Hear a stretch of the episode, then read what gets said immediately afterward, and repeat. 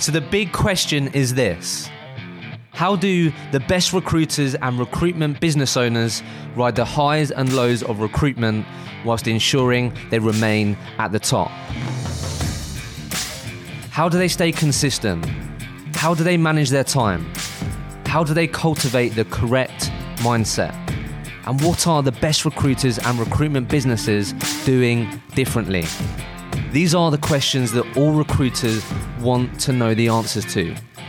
This is the podcast where I have real and honest conversations with some of the most talented recruitment professionals globally to uncover all their secrets. My name is Hisham Azuz. Welcome to the Recruitment Rollercoaster Podcast. Welcome to the Recruitment Rollercoaster Podcast. My name is Hisham Azuz. Today, I'm joined by Andy Morrell, who is the CEO at Oscar, who are an award winning recruitment agency that Andy joined in 2007. They deliver talent across technology, digital, energy, and construction. They have a global footprint as a business with offices in Manchester, London, Austin, and Houston. There's circa 80 people who currently work for the brand and are currently sitting at 28 million turnover as a business. Andy, thank you for joining. Morning, how are you? I'm good. Uh, how's it been? How's life been over the last couple of months, Andy? Talk to us. Um, do you know what? I think on, on a relative basis, um, pretty good. Um, really thankful on a personal level. I think for having outdoor space, family around me, you know, to help with uh, with mental health and things like that. Um, business wise, it, has been challenging, but we've come through it pretty well. And um, fingers crossed. I think we're going to come out of it stronger than we went into it with. So um, happy, but um, it, has been a real graft. Um, yeah, for sure. And our, our, guys have put in monumental effort. Yeah.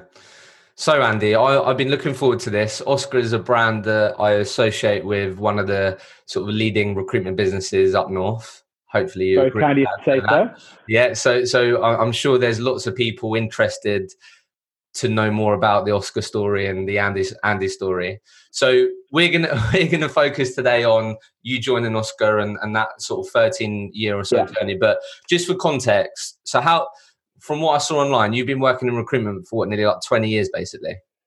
Um, three months from yesterday, it, I'll be 20 years exactly. Wow. Okay. So 20 October, years. October the 23rd, 2000. okay. And then for like pretty much 13 and a bit of those, you've been at Oscar? Yes, that's right. Yeah. Okay. So we're going to focus on the Oscar journey. So before that, from what I saw, you was a contract um, IT manager for, for a business and you joined Oscar in 2007. So why don't why don't we why don't we start? I know we said before this that things a lot of things changed at Oscar when you moved from Didsbury to to Manchester. But what when you joined the business, what what did it look like just for context? Um so I was um kind of parachuted in by the owners of the business. Um, a bit of a turnaround sort of change project really. Um, the company had been going since 2001. Um, started I mean, not a lot of people in recruitment remember. Everyone remembers 2007 2009, right? The financial yeah. crash. But um, things were difficult in the early 2000s as well in tech. Um, first dot com bubble had burst. Uh, Post Y2K, there was an awful lot of engineers in the market and, and not jobs. Um, and the business was, sort of started in, in that fire really. Um, and I think because it started as a tech recruitment business um, by guys who'd worked together before. Um, and over the course of sort of those six years or so from then, because it was a difficult time in tech, I think we branched out and started to do a little bit of everything. So what I walked into was a small business, you know, sort of single single uh, figures of staff, but there was like there's like there's two junior guys doing tech, there was two guys doing uh, in uh, to rec, there's two guys doing oil and gas, there's two guys doing rail. It was just kind of like a bit all over the place.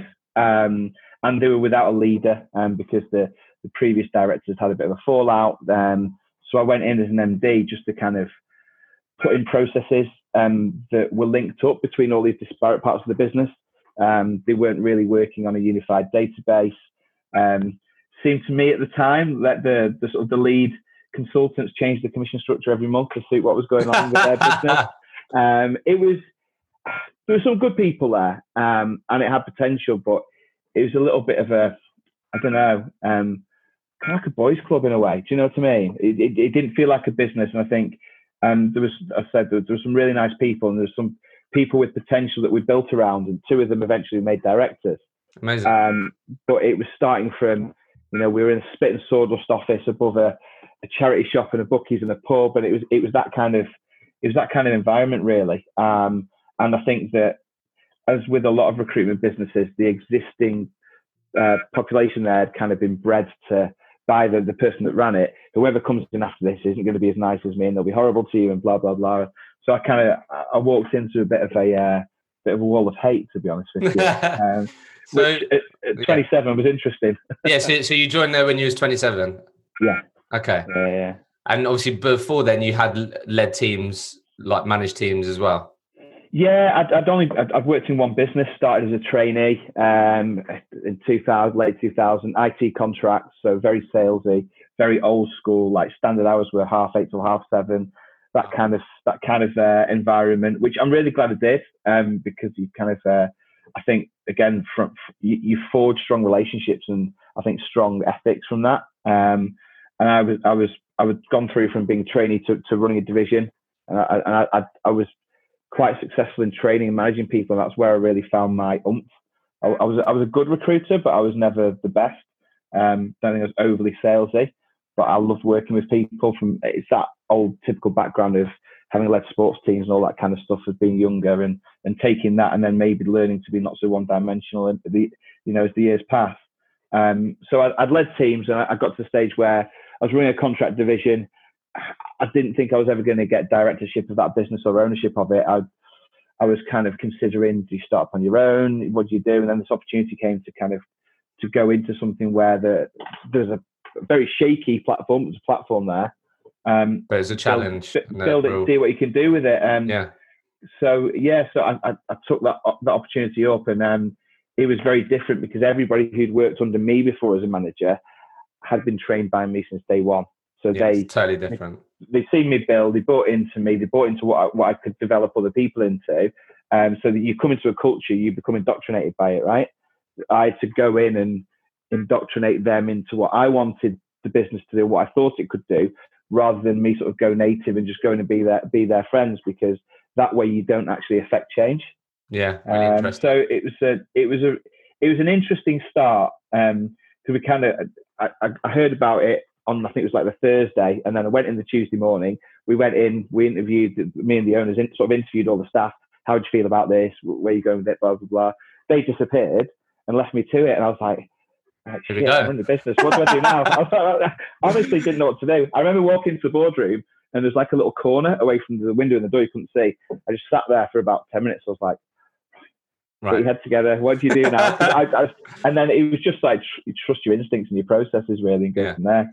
Okay. Um, so we're, we're going to attempt to sort of break down this this journey that you've been on, right? So why, yeah. why don't we try and think about the early days, the first three to five years, which I'm sure a lot went on. But I know when you said, obviously, so when you moved to Manchester from Didsbury, which is I'm assuming where this original office was when you joined, um, why did things start to change from there? Um, I think I went in in quarter two of um, 2007. And again, bearing in mind, this is just the start of the financial crisis. So yeah. amazing timing again. Um, but um, I think for me, I wasn't going to go somewhere and just um, just tread water. And it was important that we invested in things properly and we made it a, a viable business that could grow um, consistently and sustainably.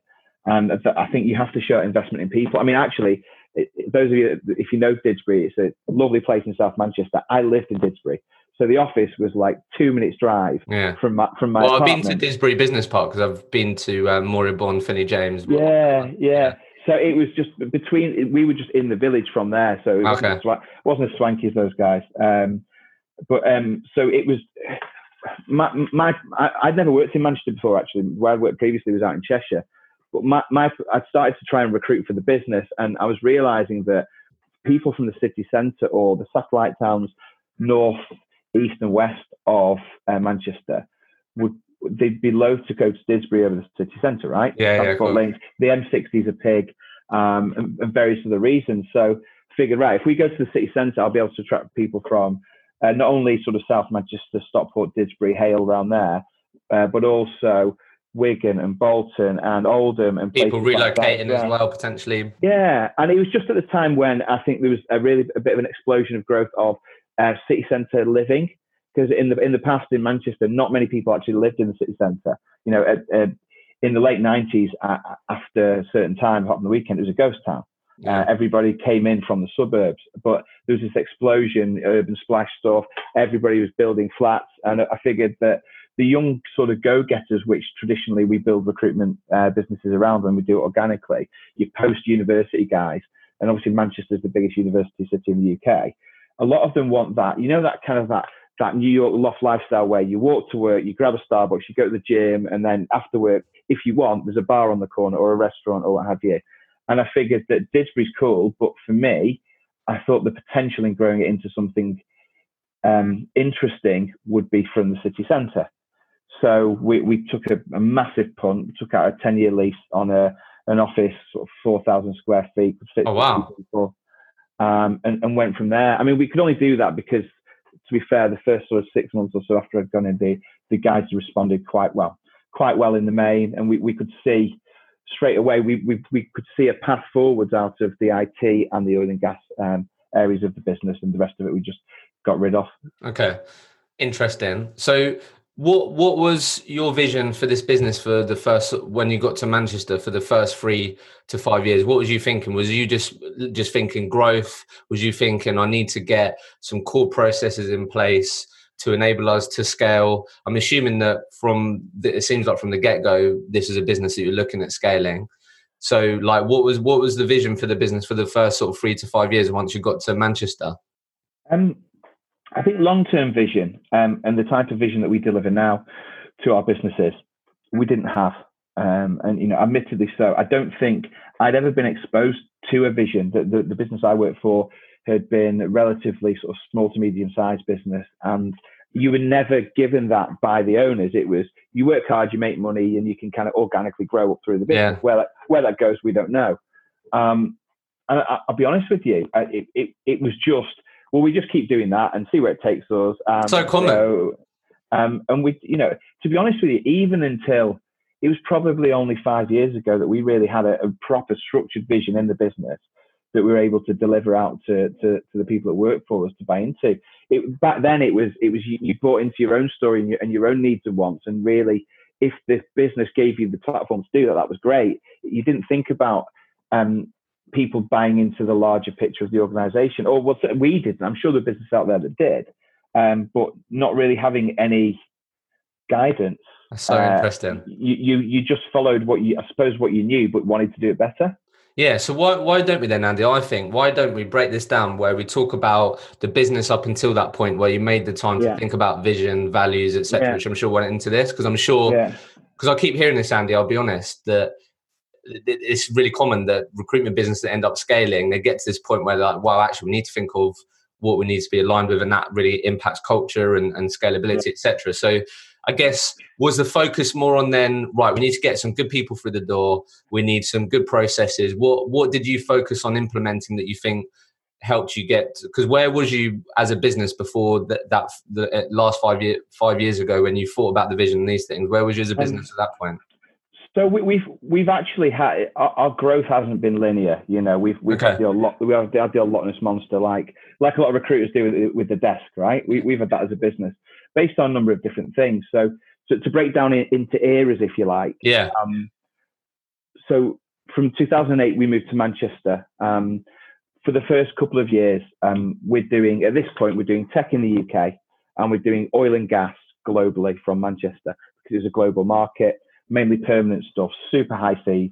I mean, when I walked in there, we, you know, we're dealing with some clients at 40% wow. on, on, on, you know, 150k salaries, right? Cheers. So, so you're able to do some, some big deals, but, um, it, it wasn't, there was no sustainability or consistency to it. And, um, we identified um, two guys to build. One guy will build tech around you. One guy will build oil and gas around you. And Um, 2008, 2010, 2011, UK economy wasn't great, right? Uh, well, the world economy wasn't great, but the oil price was still pretty good. So the, the oil and gas guys are still having a great time of it, and the tech team are growing slowly but surely. And then I suppose jump a little bit, we've talked eras, you flip that on its head to 2014, 2015, when the oil price crashes, but the economy is doing kind of okay in the UK. So the tech guys keep them up. So um, often, often, I suppose it's been a spread of risk, but there's also a counterbalance with one part of the business doing yeah. the other. Um, but in those early years, it was we were just trying to, uh, to be honest with you, I was trying to, I suppose, replicate what I'd done successfully at my previous business, which was why I was asked to do this job in the first place, to grow, to scale, to build out vertical markets uh, with consistent processes, to train. I was um, in my previous business, I'd written sort of the, the, training suite that all the managers use because I was quite passionate about it. Because that, that, was going to be my question, Andy. When you say that, what what did you what were the things that you focused on implementing that you think could uh, give it the platform to be successful? Uh, it was at the time it was, it was all organic growth. It's picking up graduates and taking them from there. One because we wouldn't have attracted anybody decent who's experienced. Well, I feel like there's the odd couple, but for the main part, no, we yeah. didn't have a brand. We weren't really well known, um, and it was it was putting them through, I suppose, essentially the training that I'd set up for my previous business, and just trying to replicate that and replicate that. There were obviously nuances of the oil and gas industry, um, which we which I found very difficult myself individually to come to terms with because that wasn't something that I knew about when I first joined the business. Did you deliver the uh, training? I delivered all the sales training and all the the, um, the candidate acquisition and through that process training. Uh, we started as the company grew. We started then to try and pad that out. I mean, we've had a training function for the last oh God, about five or six years. We've had a, sales uh, training manager. Um, actually looking for a new L and D manager now, if anybody's interested. Hey, um, yeah, but, I saw that. Um, so we, but again, that came organically out of somebody who was who became subject matter expert in a certain part of the recruitment life cycle, wasn't really a salesperson, but was was a real good asset to the business. And we built, I suppose, we built a function out of this chat. Uh, but what we we started to decentralize training a little bit. Uh, and, and have other people bring in parts to it as as the recruitment process changes and as it evolves and, and bringing in people to do what they're best at. But for me, the most important thing was being super granular with it and really, really detail orientated. Uh, I, I think one of the reasons I became quite good at recruitment in the first place, again, I don't think I'm a great salesperson, but I really hate fucking losing, first of all. I can't stand yeah. losing. I've, I've been that way through sporting background. Um, but I found a way to, so if you like that, I think you'll find a way to win. And I found a process that worked really, really well. And, and Matt Southworth, who's our, our MD for the UK, uh, he's the person that we built the, the IT piece around. And he was similar, really, really good guy, really solid, really, really process driven. Mm. And uh, for me, I think if you can put those processes in place, uh, but allow and then hire people that are bright and intelligent and allow them to use their creative spark within it, so they're not inhibited by it. You can build a model that then is scalable. I mean, we, have all worked with people that are super talented, really, you know, uh, could charm the snakes down from the trees sort of thing. But um, those people, I think it's really, really difficult to scale that. So I don't think you can build a business that grows on that. Um, so for me, it was a, it was about finding consistency.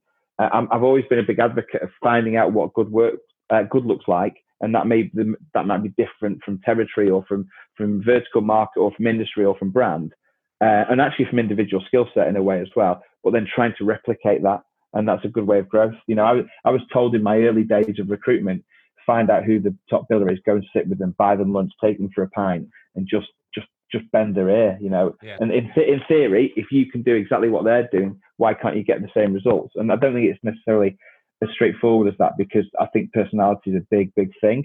But if you do it within that framework, I think you've got every chance of success. Mm, that's really interesting. So, so did a lot of your core focus end up on being the, the process around training development because you was getting in grads and non-experienced people in and then obviously yeah refining that getting great at that and then um, what other what other sort of processes or even potentially tools did you start to implement that helps you get more of the good out of people and help build this solid platform that you felt could give you the best chance of scaling i think for me a lot of it is it if you if you talk about being able to maximize somebody's potential. When somebody comes to you and joins you straight out of uni or from a sales job, all they are is this bag of potential recruitment wise they've not done it before, right? So it's it's it's finding that that mixture of different things that will make them maximize that potential. Now, often one of the things that I learned the hard way actually um, is it's not actually making them the best recruiter they can be necessarily. Um, I've got a little a little equation that I use. So so forgive me with this, it's very rudimentary, but so I I used to manage people. I used to be so evangelical back in my late latter days at Senator, my early days at Oscar. I wanted to get everybody to be better than me. I wanted them to be 100% because I felt when I went there, anything that went out the door of Oscar had my name on it. Yeah. Um, and and and I, I'm I'm a bit of a, a perfectionist, right? But what I realized was that you manage people that hard, and you mean the right things, right? You, you genuinely you do it for them, but you manage them that hard, and you, and you get so upset about little things they don't do, right? What happens is you you I I say I could make you a ten out of ten recruiter, right? But for the things that I'd have to do and you'd have to do to get to that stage, you'll want to do the job and your drive and your desire and and and and, and your motivation will probably drip to a two or three, right? So your output's ten times two or ten times three say 20 or 30, right? That's, that's your output you get from somebody. Yeah. Whereas let's say, actually what we want to do is get maximum output. It's not about, it's not about being right. It's about winning. It's not about making them technically the best recruiters in the world. It's about putting them in a situation where they do the best job. So if I get to a stage where you're my trainee, Hisham, and I say, I can get you, I can get you, you'll do the rest of your set, I can get you to seven, seven or eight out of 10 without all the shit that we've got to go through to get you 10 out of 10. I guarantee that your want for the job and your motivation will still remain at an eight or nine or a 10, right? Yeah. So what's 10 times seven? 70. 70. That's a lot more than 30, right? So, so I, I, think for me, it, to, to answer the, the, the original question, what else did you put in place? It's not just about technical training. It's about creating an environment that they, they thrive in, but also want to work in and stay in for longevity purposes and it took me a long time to get that right, long, long time. Um, but it's it's building it's building role models, it's building pillars, it's building people that they want to be and want to work for. They've got to want to work with you and for you as well. Um, you've got to be able to give them a clear route to money. It's got to be super, super transparent about how they get to the next stage in their career, how they earn X amount of, pounds to, to pay off the student debt, to buy their first house, to go on a swanky holiday, to uh, whatever it is they want to do. I think those things are really important. And it's also about giving them all the tools so they don't feel, because we all, we all have those shit days or weeks in recruitment, right? The last thing I ever want is somebody who works Oscar and those days to go, well, if I was up the road and, and I had this super sexy CRM or, or LinkedIn recruiter license that I don't have here, then I'd do better. So we so you give them what they need. And yeah. if you combine if you combine those things for me, then I think you've got the best chance of success. Yeah, and that's the journey that you've been on. It seems like then to to build all this together. So where where was the business five years ago then? Before you in like what what prompted the the focus on vision? Uh, like, did you have any values at that point? What like because it seems like yeah you had to go through that learning process, but where um, was you as a business five years ago? It's that whole thing, isn't it? You know, you, it takes a decade to become an overnight success, right? And I think I, I, don't think there was a moment. I don't I don't okay. think there was a flick of a switch I think you evolve and you learn and you continue to try and process what you've been through. And, you know, eh, eh, there, there, there is a topic du jour, isn't there? Whether it's uh, personal branding, a few years ago it was meetups, before that it was LinkedIn, before that it was something else, right? And I think it's just making sure that you're adding to what you're doing to make sure you are using, I suppose, relatively bleeding edge recruitment techniques so that you're not just dragged along with it, so that you have to do it because everyone else is doing it. Yeah. And I think I think the whole branding, I, I, I was always a bit cynical because I'd seen so much so during my time in recruitment. that said there was the what post Y2K.com bubble bursting in 2001 and then 9/11. So the world was difficult till 2004, and then there's the financial thing 2007, 2008, 2010, 11. And then there's the oil and gas um, thing. It absolutely killed us in 2014, 2015 when the oil, pri- oil price fell off a cliff. So you look at these things, and I, I used to say, well, what's the point in setting the long term vision? Because there's always yeah. something outside of our control that dictates that we can't do that. I was so wrong, right? Mm. Because because I think if you if you say right, this is where we want to want to get to in three years, but and this is how we're going to do year one, year two, and year three. If something changes in year one, that's cool. We just realign it and we go again. But if we're not talking about our values and our vision and our purpose, then it means fuck all. I mean, you know, we, we, we've had a, a mission statement and values on our wall for years. If you don't talk about that, if you don't get the pillars underneath you to buy into that and talk about it with their teams, and they talk about it with their teams, it, it, it's it, it's just a, a facade, right? Yeah, exactly. And and this is what I keep finding with business owners like yourself. So just, just for context then, yeah. So I'm assuming, yeah, just after the the oil and gas plummet, what where was you as a business, like headcount wise, turnover wise, just to give some context as to the sort of growth and things. So um, we've got turnover up to up above 10 million. Um, I think possibly one year we got it to mid teens. Uh, um, at one stage we had as, as, as, bordering on as many staff as we had now. We'd opened up in Singapore. Oh wow! Um, the, the, the plan was that you know Oscar will be open 24 seven. You know UK, US, Singapore over there. Um, we'd also won a, a, bit of a mini RPO over in Houston when we first went over to the States, which it became a bit of a chain around our neck actually because we made the mistakes again. But um, the, the next part of this big project was going to be in the shipyards either of South Korea or Singapore. We were told by the, the business that, that ran it that any chance of getting the next stage of it, the fabrication part, you've got to be over there. Um, so that drove that a little bit, but we opened up Singapore. And then within a year, the world comes crashing down in oil and gas. We were too spread to be able to, at that point, bolster it with tech. So we shut it down, and it, it, it cost us well over a million quid, you know. And that's why I was saying our our growth hasn't been linear; it's been up and down. And and as I said, that you know, at one point, uh, our sixty-five percent of our NFI came from oil and gas. And really, yeah, absolutely, yeah, and, and that came crashing down in in 2014, 2015 and myself and um, a guy called Matt Holmes, who was a director, who, who when I came into Oscar, he, he was a, a, consultant. He was one of the good people we built around. Yeah, yeah. Uh, he he went all the way through, actually to the same level as me, not even the director under me, and and he, his expertise was was that part of it. Me and him looked at the the previous oil price crashes, and every single other one in history had bounced back to become greater within a period of time. So the sort of the shareholders and there's pressures that get rid of oil and gas. It's gone. It's dead. We're like, no, no, no. Look at this.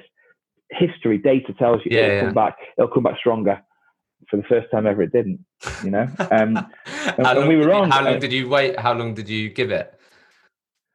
Um, we maintained a presence in the UK for maybe six to nine months after it. We had we had a couple of corporate accounts. See, in, the tech world, we, we have a real, real um, spread and, and, and risk portfolio of clients. Um, whereas in oil and gas, it's a couple of real big corporate businesses, uh, you know, global players, and you've got these big accounts, and you think, if we stick in with this here, we will absolutely clean up afterwards.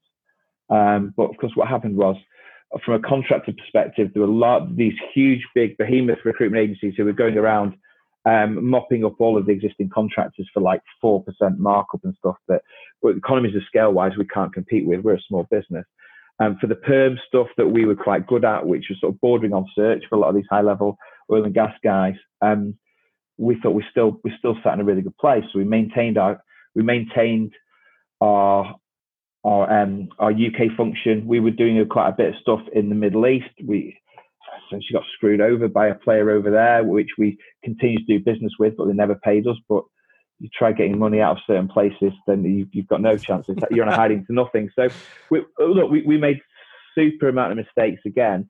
It was driven probably by data-driven uh, decisions and looking at history and looking at putting our presence in the market. But um, we were wrong, um, and again set us back a load.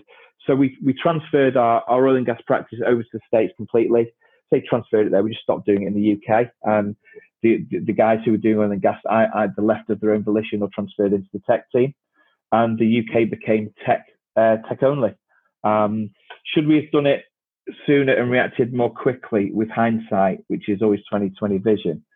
Absolutely. Um, but at the time, as I said, it, it, it wasn't decisions that were made on a whim or, or without um, quality information behind them, but we, we still got it wrong. So Singapore shut down. Um, Houston, we we had to we had to tag tech in on, on the back of that, which has since been been very successful.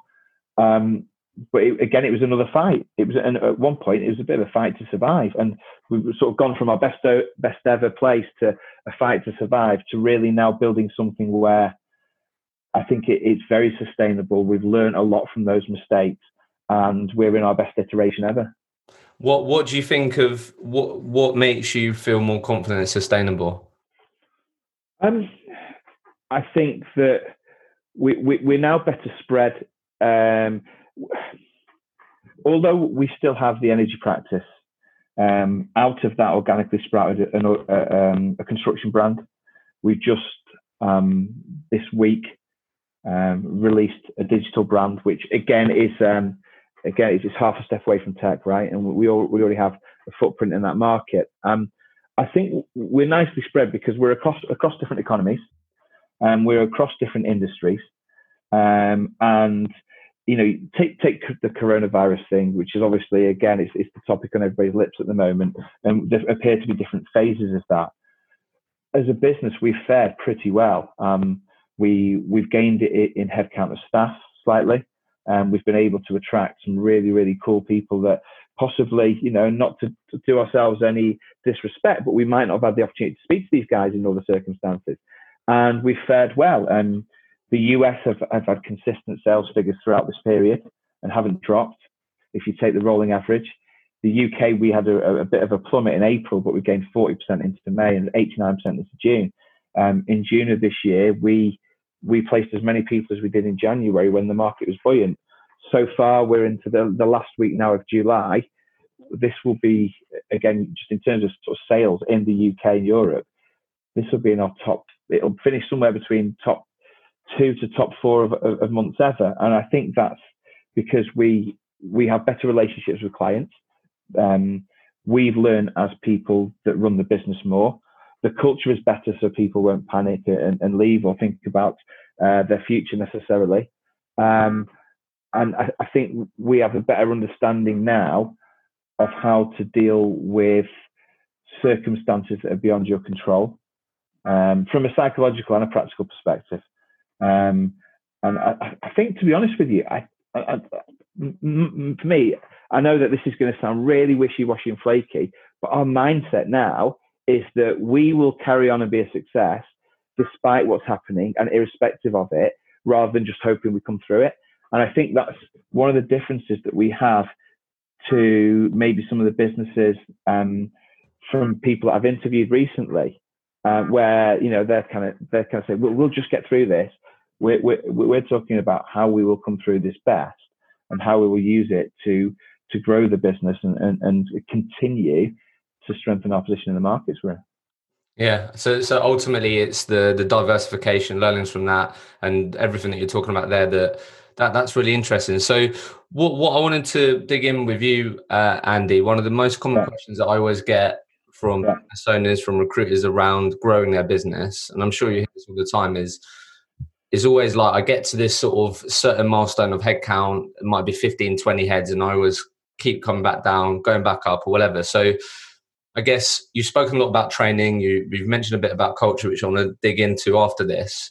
But what what do you think? What how have you got better at hiring? How have you got better at understanding your hiring triggers? Um, because I think that's something that holds a lot of people back. And I think the the second part to that, Andy, is what I see online is you've got a lot of people that have stayed at Oscar for a while. So we always you always hear people talking. I need new hires, new people that can build this, da da da. But what what you clearly you've also been impacted the retention. But what's been your learnings, and how have you got better at hiring? Um, I don't think we've got better at hiring at, uh, when, when, we're talking about those entry level people. Um, okay. I don't think we we we've suddenly accessed a different level of graduate, if that makes sense. Um, I think we've become better if, if you're bringing them into a better environment, then they will do better. They're more likely to stay. If for me, I think it, it's building pillars and it's building role models and it's having enough of those.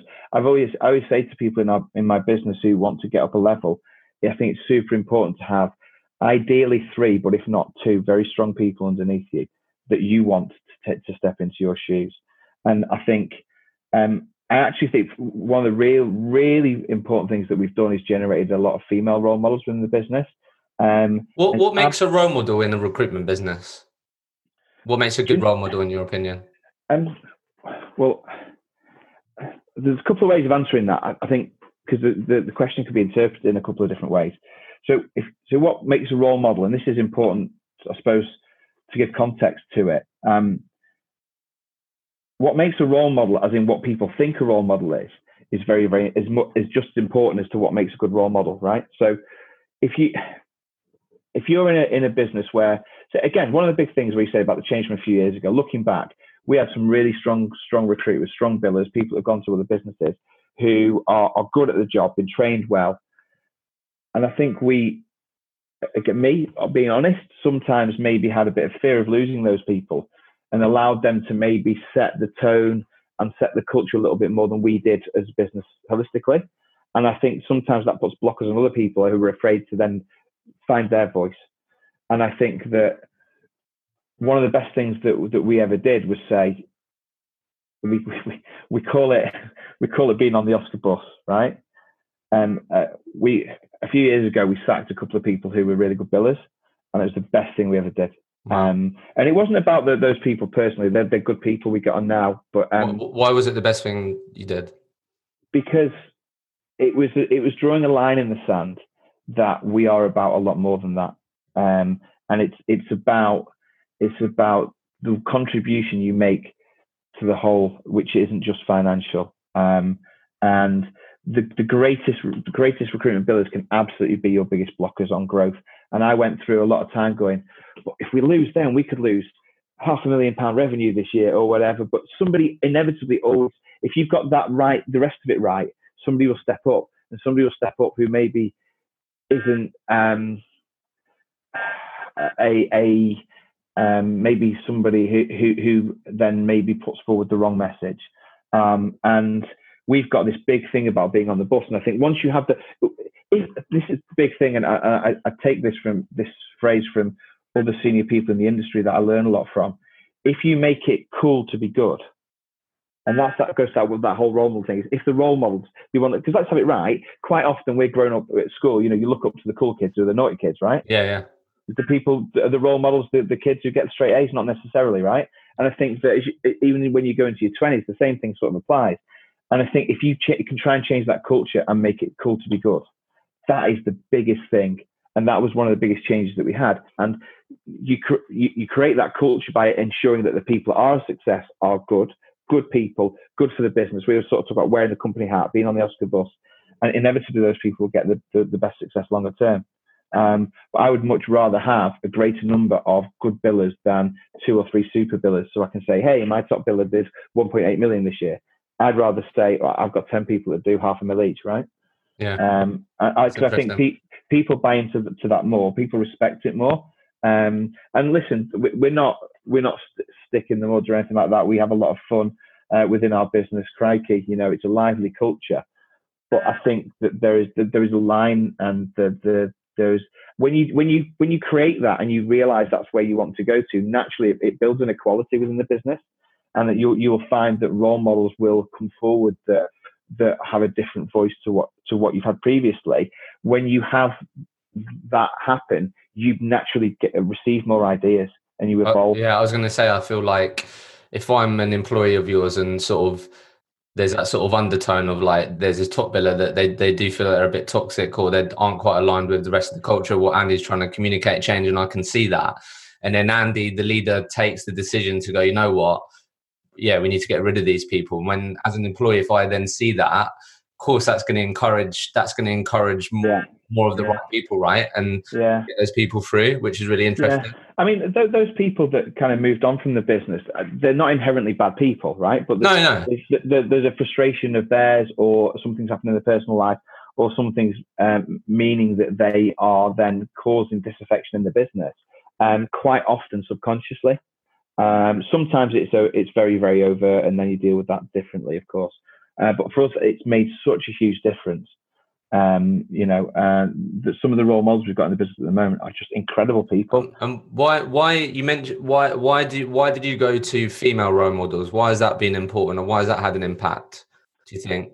Um, because um, it, it was it's not been done by design, but since we've had um, a large amount of female senior managers, uh, ads, um, it's definitely balanced the culture because the conversation driven by those people with a voice isn't always. And I, listen, I love talking about football. Well, maybe not at the moment. I'm a Bolton fan, right? But but you know, it's not just about football or the club or whatever. It's completely balanced, and there's always somebody to look up to who's probably a little bit like them.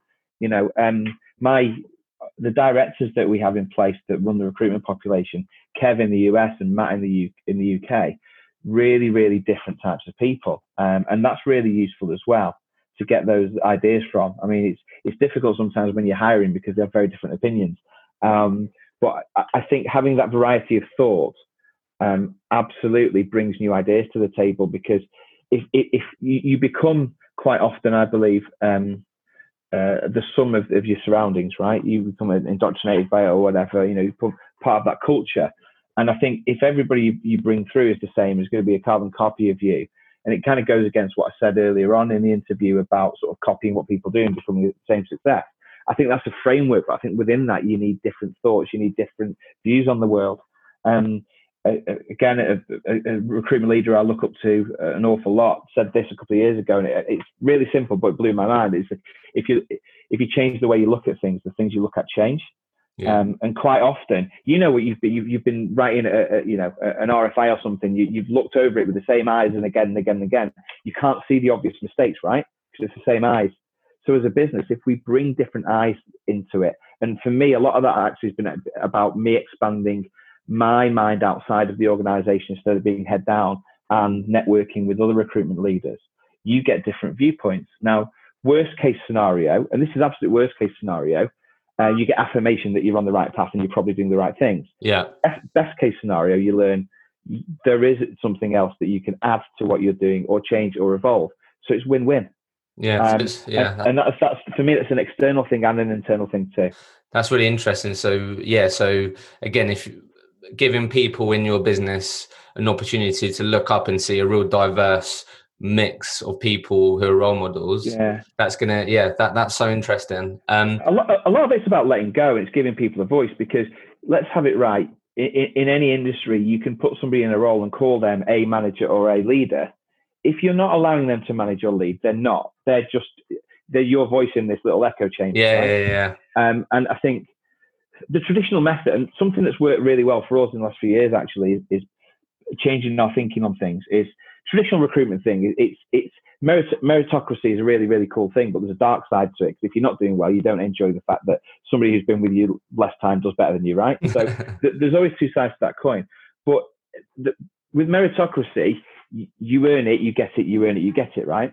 But there are sometimes some people that have got super potential in an area, but something's just holding them back. And if you go, well, just wait until you do this, and then we'll, we'll, we'll give you this responsibility. They're never going to get that, but they could be really good if you give them responsibility anyway. And one of the things that, again, that we've probably changed in the last few years was letting go. Me, again, it's part of me getting rid of that perfectionist side a little bit and going, do you know what? You're not quite there yet. I mean, you're probably not ready for this. Go for it. Because the mistakes you'll, you'll make now will absolutely be overcome by the good and the extra stuff that you'll bring to it post when you get to, to, to that point you'd have gotten to anyway. Um, and for us as as a business, there's there's a couple of people where I've known they've wanted something and just just not doing the sales figures or not doing something else that's quite getting there. And we've and we've gone, do you know what? Let's do it. Let's take upon. I I'm trusting in you. I think you'll pay me back. Whereas the, the normal equation is is yeah.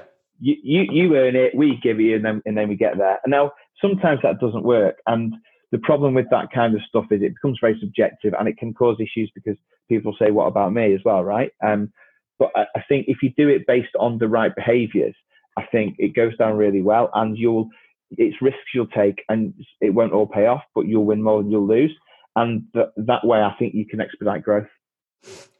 So, what I want to talk to you about, Andy, because what I see from you online and, and the sort of um, I've had a couple of interactions with different recruiters from your business, and I think it's yeah. sort of I saw on your LinkedIn profile you put "I work for my people."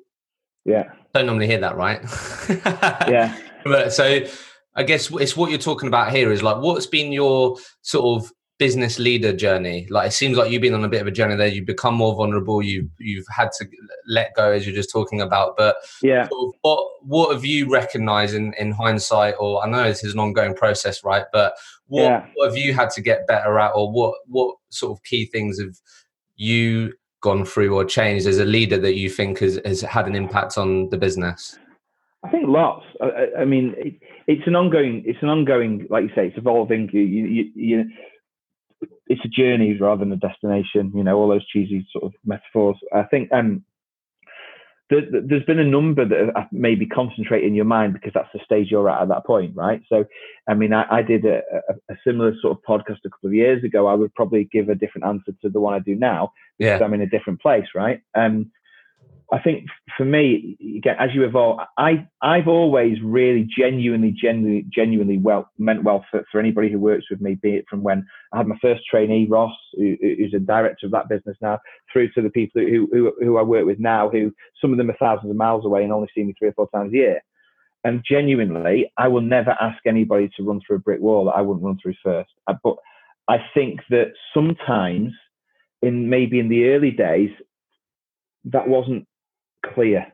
And you're pushing people and they don't get they don't necessarily get get that you will do that for them. Because when you're not billing it's very difficult to show them because you have yeah. to do other things. Um, and i think for me style of style of engagement and style of communication you know um, you know we've, we've all read the book but my, you know my chimp still comes out quite regularly you know and i have yeah. to put him back in his box. Um, you know being a relatively emotive person. But i think i think it's it's trying to it's trying to learn from those experiences when there's a decision to be made and not just jump into what make what makes you feel a certain way is crucially important. And I think that again, a very good good friend of mine, a sales trainer called Trevor Pinder, says, "Don't ever stray too far from your genius."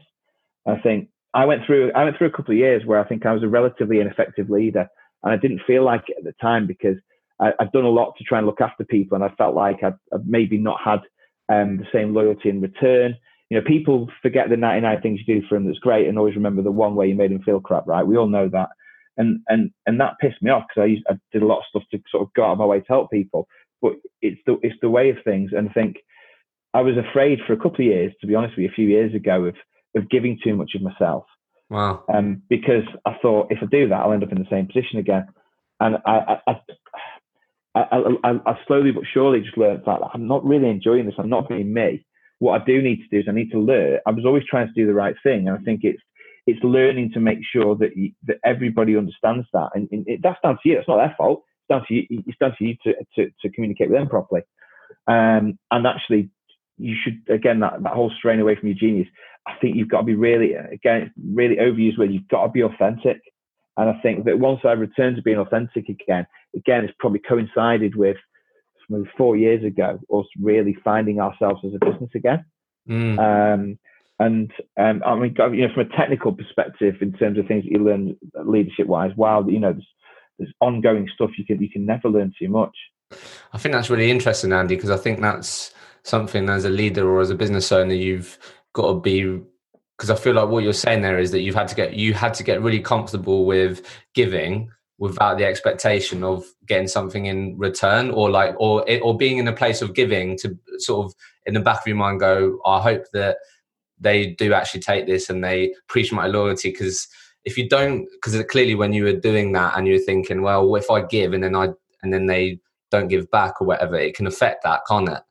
It can yeah yeah. I mean but that's hard expect, to do yeah, I mean, you know, you think about all the relationships in your life that you know it should be quid pro quo, but quite often it's not. You know, the, the, the, the, French have a saying in the relationship: "There's a kisser and the kissed."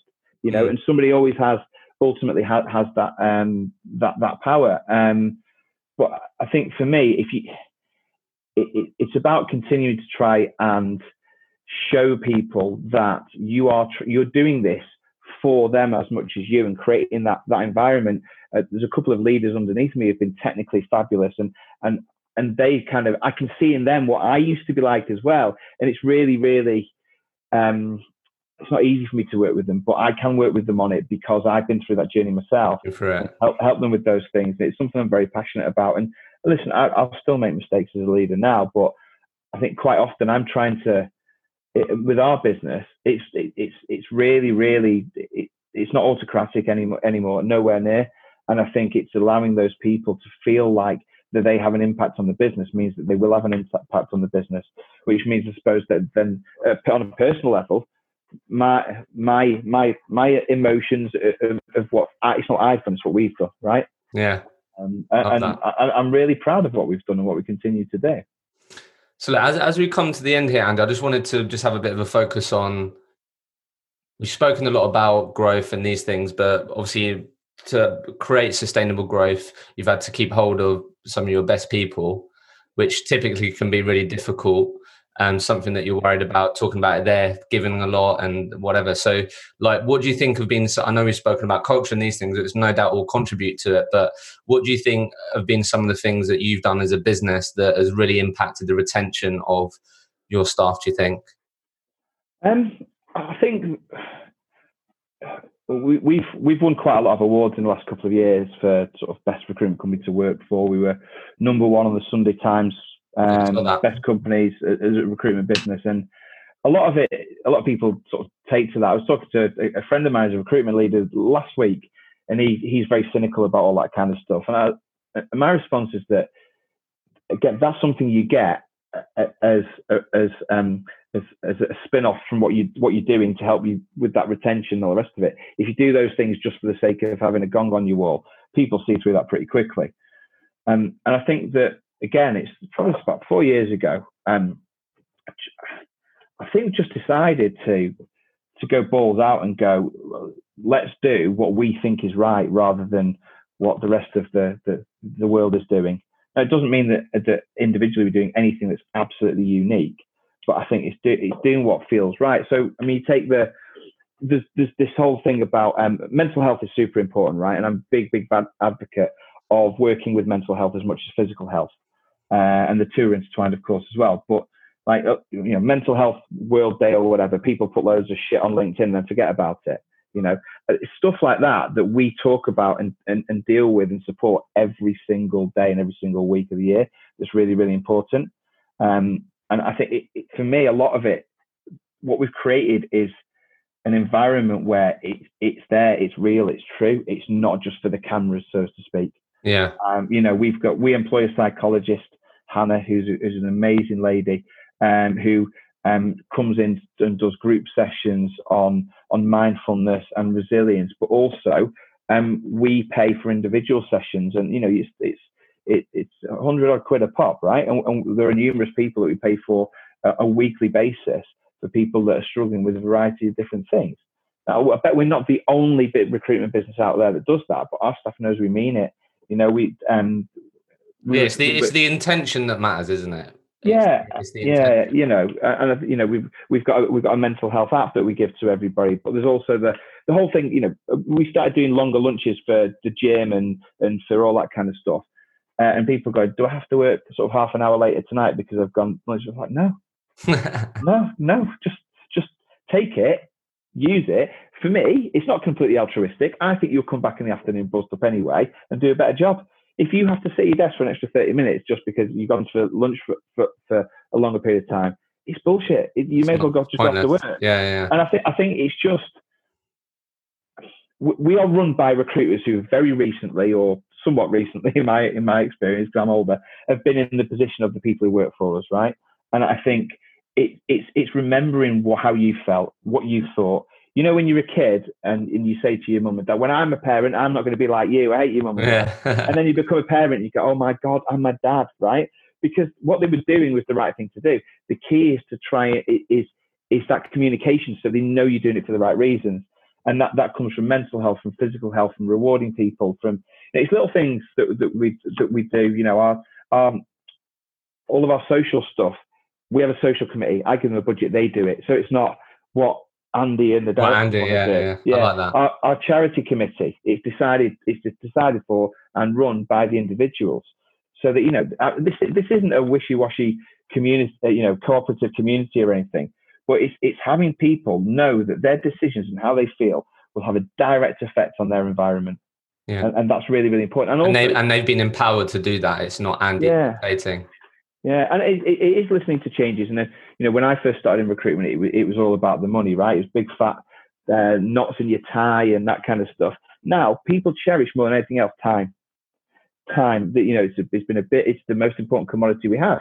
So, uh, you know, give you an example. Every single month, we run an incentive for teams, so they all get it or none of them get it. The earlier finishes the, the, the following month. So we're we're clocking off at one o'clock today, as we're doing every Friday this month, because the teams hit all the targets in June.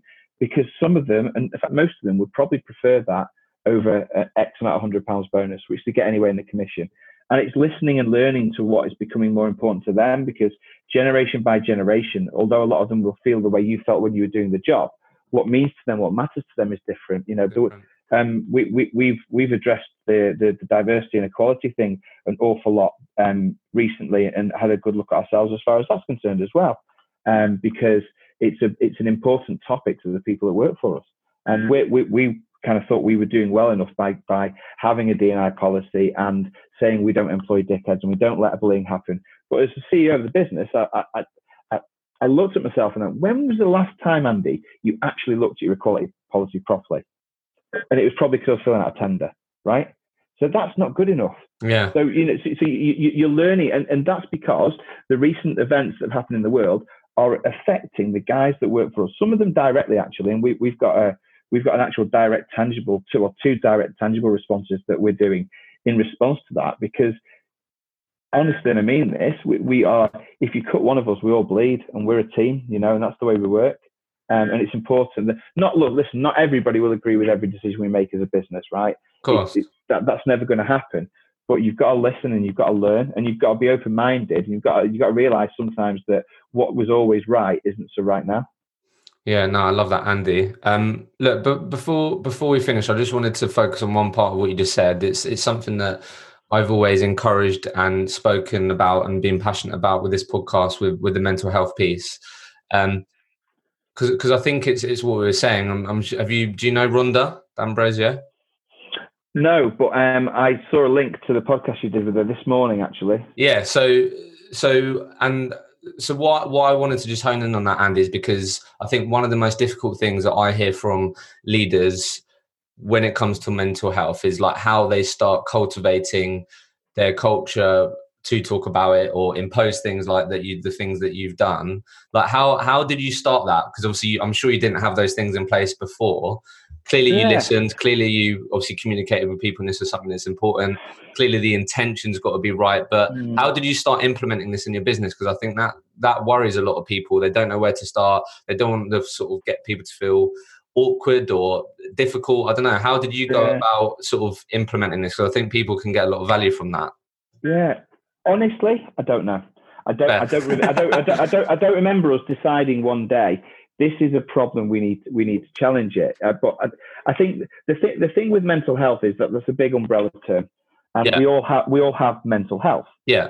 Um, uh, in the same way as we all have physical health, and it's it's not consistent, you know. Um, and I think because everybody everybody's dealing with their their own stuff in their life all the time. Um, I think again, I, I, don't remember something happening and us going right. We've got to deal with this, but I, I, I, I it's evolved with the and what I didn't what I learned is that a lot of the time it's the little things. So mm-hmm. I've got I've got a couple of guys who work in our head office, so I see them every day, um, who who who have um, challenges with the certain aspects of mental health, and this is just a tiny little thing, but it's an example of what works. So if they're having one of those days, as they call it, and they're struggling with it, we have a, an agreement that they just kind of give me a like a bit of a wink or a, you know like a tip of the hat. It's one of those days because the anxiety for them is actually telling you that they're not feeling all right. So you go through a process to learn what helps them feel less anxious in the first place. So it's just a bit of a you know, I've got, I've got somebody where they, they just send they just send me a WhatsApp and, and, and just say it's one of those days I'll be working from home today, and we've generated that culture where that's that's cool. That's what happens because that's the way that makes them feel less anxious about these things. Yeah. So just just just quickly on that, Andy, because I think this is the part that's quite challenging. How did you encourage these? Because I think one of the things that's hard is getting pe- their your people to talk about this. So how did you? I guess this comes from you being vulnerable and, and you sort of sort of being the leader that you are. But how did you get these people to open up to the point where they where you decided that actually, yeah, this is what works for me. This is what really helped. But they've got to talk to you about it first. That's that can be difficult for leaders to um, get people to open up about it. It's a good question. Um, I think I think I think a lot of it is building an environment so that the the people that can help those that are vulnerable, and we're all vulnerable, right? But everybody's got so that person to go to, call them a manager, a stakeholder, a director, or your, your pal, whatever. I think it's creating an environment first of all where there's trust and where you know that that, that trust won't be compromised. And again, that sounds like a really wishy-washy answer, but I think that's the most important thing. But you don't do that purely for the purpose of mental health. No. You do that for the well-being of people generally and the good of the company. I think once you create that kind of environment, I think people find it easy to entrust anyway. I mean, it, it's interesting because people still come to me. We've got HR department and people got their own managers, and some people do still come to me. You know, some you just have connections with some people or you don't. Yeah, right? yeah, yeah. And and some people come to me and talk about it, and I'll say, look, you're not the only person to feel fit to feel like this. I can't name names because that's also not fair. I think that's the that's the really the really interesting paradox with the, talking about stuff is you can't talk about other people because it's not fair on them, but you have to know that it's okay to be able to talk. Yeah. And, I, and I think inherently in the business now, people know that they might not know who is struggling today or generally or what have you, but they know, they just kind of know it's okay because they can trust. They'll trust that their person above them will do the. It's, it's knowing somebody will do the right thing with the information. That's the right thing by you and the business, not just the right thing by the business and yeah. that's the important thing. Our HR manager is incredible at it, Andy. He's he's he's so empathetic, but he, he's also balanced as well. You know, um, and I think I think. I, I think it's important that, you, that the message is consistent. As I said, it's not just on Mental Health Week. We put a load of jargon on LinkedIn and pretty pictures, and, and then never mean it. I think it's having it's having sessions with external help consistently. You know, we've had a number of different sort of experts or, or sort of, you know subject matter people coming to talk to us about stuff because quite often what one person says will will resonate with a number of people, but what somebody else delivers differently yeah. will resonate with others. And I think it's making sure that you consistently push that. And when you do that and you spend your own money on it as a business and you spend time on it, and it's not time out of their day, they're doing it in core hours, they're doing it in the middle of the day. They know that you mean it then. Yeah, the attention um, again, isn't it? Yeah, and it's consistency of approach. Uh, and I think it, it, it's it's probably we still make mistakes, but I think it's them probably seeing in what we do that we are mindful in the decisions that we make. Mm. And it's just, just quickly, Andy, like how open have you? Because because I've spoken to a lot of people about this, and sort of when we talk about moving the needle and making change, typically the answer is it's got to start from the top. So clearly, you've got a HR person that has the the capability of being empathetic, being in other people's shoes, and these things. But I think you as a business leader how open have you what how open have you been with your staff? I don't know around because i think this is the part of the challenge as well is like okay well i'm t- everyone's telling me it needs to start from the top.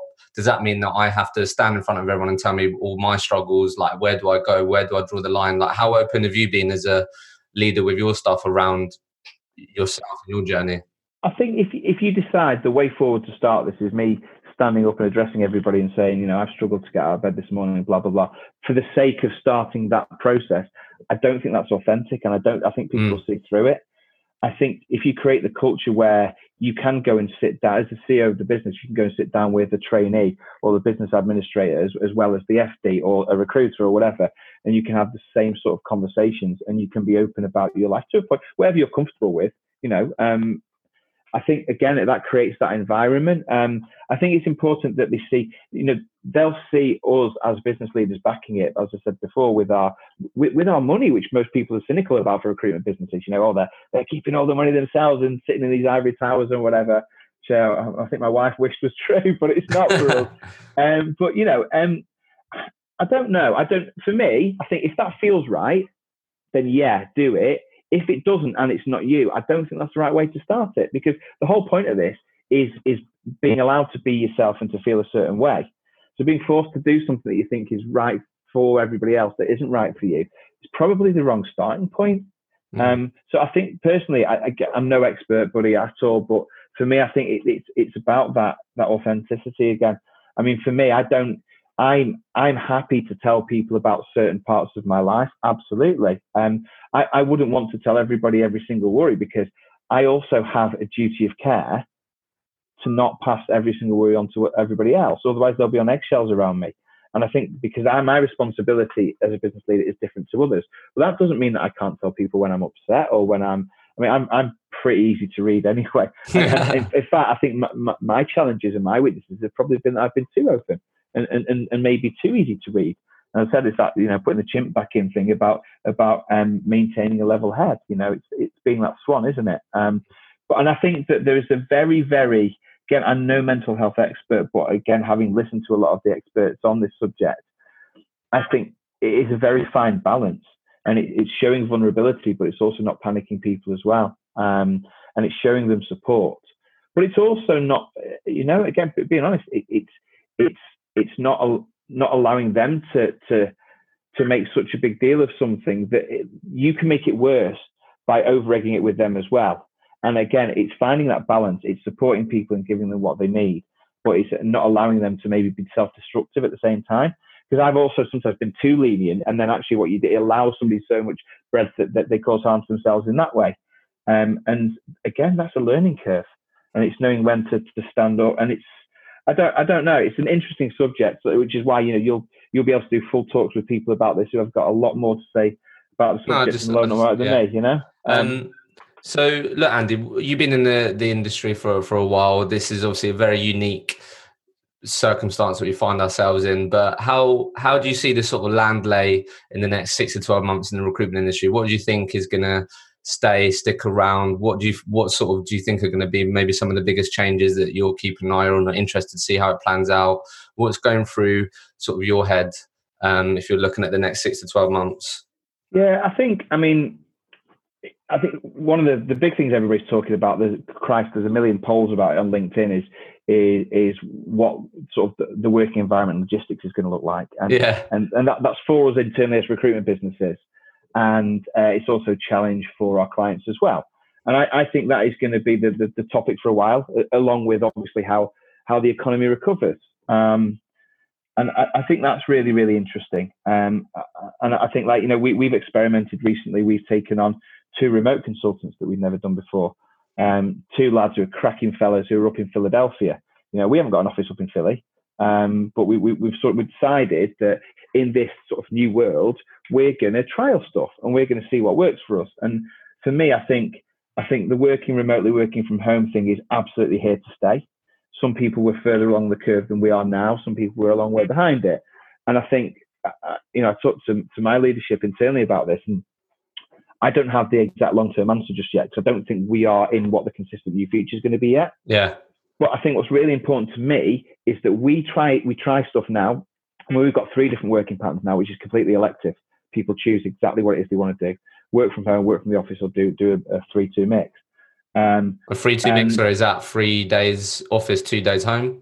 Yeah, yeah, okay, cool. most, most most of us, including me, are doing the three two mix, which I never thought I would do because I was like, get me away from the kids and get me to work. But I'm I now cherish that twenty minutes at lunch where I can see the kids, or you know, I, I finish and I don't have the hour commute home and, and stuff like that. But I wouldn't want to be here all the time. But again, it's not assuming that everybody wants the same thing as me. Yeah, yeah, yeah. Um, and that's really important. But I think for me, I, I think the reason why we're trying lots of different tracks with this at the moment um, you know, a lot of my recruitment mates at, at think I'm daft. Like, get everybody back in. You know, it's all about the environment, the culture in the office, which it, it is. That's big, big part. You talk to any of my guys, why are you still at the business? It's the people. The people, yeah, yeah. The environment. And, but I think for me, it's going to happen, right? And I would rather we find our, our little voice in this world and our way of doing it that suits us before you're dragged along by the coattails because, well, if you don't have any working from home, everyone's going to leave you and work from Joe Bloggs up the road who are doing it this way. I'd rather us find out what works for us by our own volition than because again it's like it's like the mental health thing it's like the blm thing it's just, oh we've got to say something because we've got to be seen to. Do you know what i mean? I don't want us to have have freedom for our guys to work in different places and flexibility because we feel like we have to give it them. Have to yeah. That's, that's bullshit that's it's a great way to look at it i think. There's diminishing returns on that. I think you've got to do it and for me i'd rather find out early and make the mistakes now and find out so we're into our pattern And then okay. also, I think you, you're probably in a better place to be able to help your clients and your candidates with it because they'll face the same struggles as well because you're going through the same journey. Um, but I, I, think that's going to be a very, very important topic. And I think for us, for the industries we recruit for, if we're smart, as, as I think we have been so far, and, and work hard, I think there's no reason why we can't come through this pretty well. Um, but the, the fear at the moment is is there a bit of a, a, dead cat bounce with regards to hiring? You know, was there two or three months worth of pent up hiring and spending that's being done all of a sudden in June and July, and, and, and then it slows down when the furlough scheme ends and things like that. So there are there are a million different um, variables at the moment that, that, I think are going to affect us going forwards. A second spike, you know, I, am sure everybody worth the salt is now making sure that they are a lot sort of um, more tightly put together in case that happens or for when it happens. Uh, and again, we don't know what, what, what sanctions will be imposed on the way we work at that point in time anyway. So I think it's just making sure that you are aware of that and, and that in any which way it goes, you have a plan or probably five plans, right? Yeah, no, I love that. I think it's a great way to view. Actually, yeah, let, us use this time to experiment. Let's use this time to listen to our people. What works, what doesn't. I think that's great. Um, final question: If Andy could uh, communicate to recruiters, recruitment business owners, the the recruitment people, they'd listen to your advice, they'd implement it. What what would uh, Andy say to the people? Oh, I've probably spent an hour talking about that. um, I don't. Do, do, you know what? It, one piece of advice I, I, I always struggle with this because, again, as I said before, I think it depends what's in your mind at that moment in time. You could ask me tomorrow, and I'd say something completely different. I think um, one of the, the, the biggest things that's, that's, that's changed me, I think, in the last few years is being open to outside influence and uh, being aware that you know your competition out there out there are not the bunch of dickheads you thought they were. You know, um, and and and people will share, and there are kindred spirits, and whether that's from official networking groups of which I'm a member of a couple, uh, or whether it's just reaching out to people. What I've seen in in COVID times is recruiters come together as a body, probably being honest because they've been forced to, because we're in the same sea, even though we're in different sized boats. Um, but I think for me, I, I, I would like to see the recruitment industry carry that on more and support each other more, um, because that way I think that a lot of the, the, the tainting on our industry will slowly uh, become to, to disappear. There's other reasons as well, but I think that the, the biggest the biggest reason for it is is that competition. I mean, don't get me wrong, I still want Oscar to be every business out there, right? Um, but I'll have a chat with people, and my door's open to anybody to, to talk about that. And I, I, help lots of people with businesses when they come to me for God knows why. Um, but I also, I've, there's really cool people I can call on as well. And for me, that is so super important. And you can do that as a from a trainee recruiter up to a business owner. Yeah, Andy, I love that. It's been a pleasure. Okay, thanks. Thank you so much for listening to the podcast. I really want to ensure this podcast remains valuable and relevant for all of you. If you have topics or questions you would love me to cover with future guests, then please get in touch with me. Best place to get me is on LinkedIn. Just search Hisham Azuz and drop me a message. I would love to hear from you. Finally, if you have two minutes, it would be greatly appreciated if you could leave an honest review for the podcast. It will simply mean that I can reach more people with this podcast. You can easily leave a review for the podcast by clicking the link in the episode notes or by going to ratethispodcast.com forward slash rollercoaster. Thank you again for listening.